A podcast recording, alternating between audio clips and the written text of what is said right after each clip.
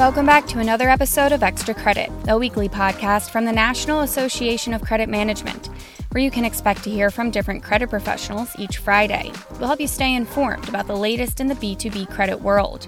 My name is Anna Caroline Caruso, NACM's editor in chief. Now let's dive into this week's top stories. First, we're taking a look at how credit professionals are no stranger to metrics as a way to track and measure staff efficiency. But what you do with the findings of those metrics is as important as the metrics themselves. Several credit leaders chose to use those results as a way to motivate their staff.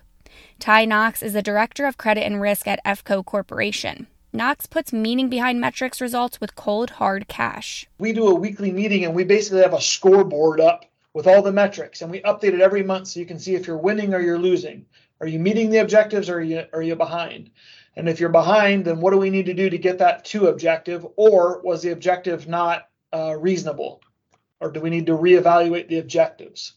Knox tracks his credit department using percent current, cash application, electronic payments, and some tasks not directly related to collections. The results then determine a biannual bonus for both individuals and the team. Um, we do it both at the individual level and then we do it at the team level. So everyone is trying to drive their own individual results up for a better compensation package. But at the end of the day, um, we're all contributing to a team bonus as well. Uh, so that's uh, that kind of keeps people will help each other if they think that they're going to have a, a direct benefit of helping their coworker achieve their goals as well.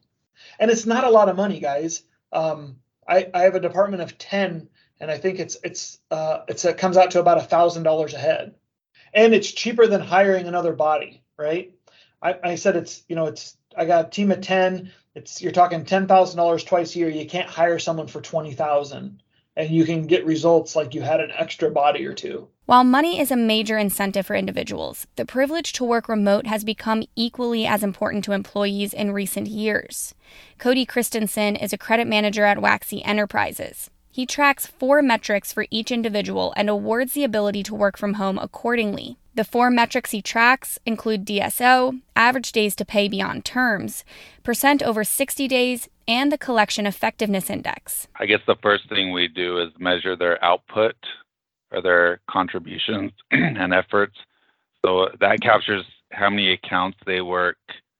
Um, it also captures how many accounts they work that are not under their name. If they meet all four categories, they could work from home all four weeks, but they only meet two of the categories. They could only work from home for two weeks. Um, but we do do a one-on-one with them at the end of each month and go over um, each one in detail. Check out the full story in the most recent e news written by editorial associate Jamilex Gotay. Also happening this week, businesses continue to search for strategies to avoid shipping delays as supply chain disruptions rock the global trade world. But many companies that turn to air freight as a way to speed up delivery are now returning to ocean transport Air freight was elevated during the height of supply disruptions because it cut down delivery times. But global ocean vessel reliability improved in June for the first time since the start of the pandemic. Ocean freight volumes grew 11% in quarter two as air transport volumes decreased. Air freight speeds up delivery, but it comes at a high cost. Air freight is the most expensive way to ship goods.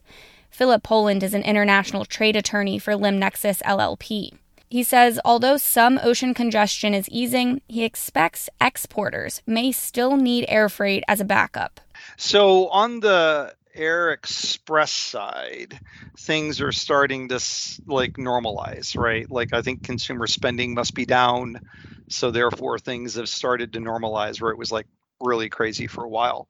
Um, the problem with the supply chain is that there's still massive backlogs and so, although it's getting better, right? Like the issues with the ocean freight and the containers and everything's getting better, but I think until companies can actually get their products, they're going to continue to do air as a backup. You can read the full story in e news written by editorial associate Kendall Payton. That's all for this week's episode of Extra Credit. We'll be back next Friday, but until then, be sure to follow us on Twitter and LinkedIn.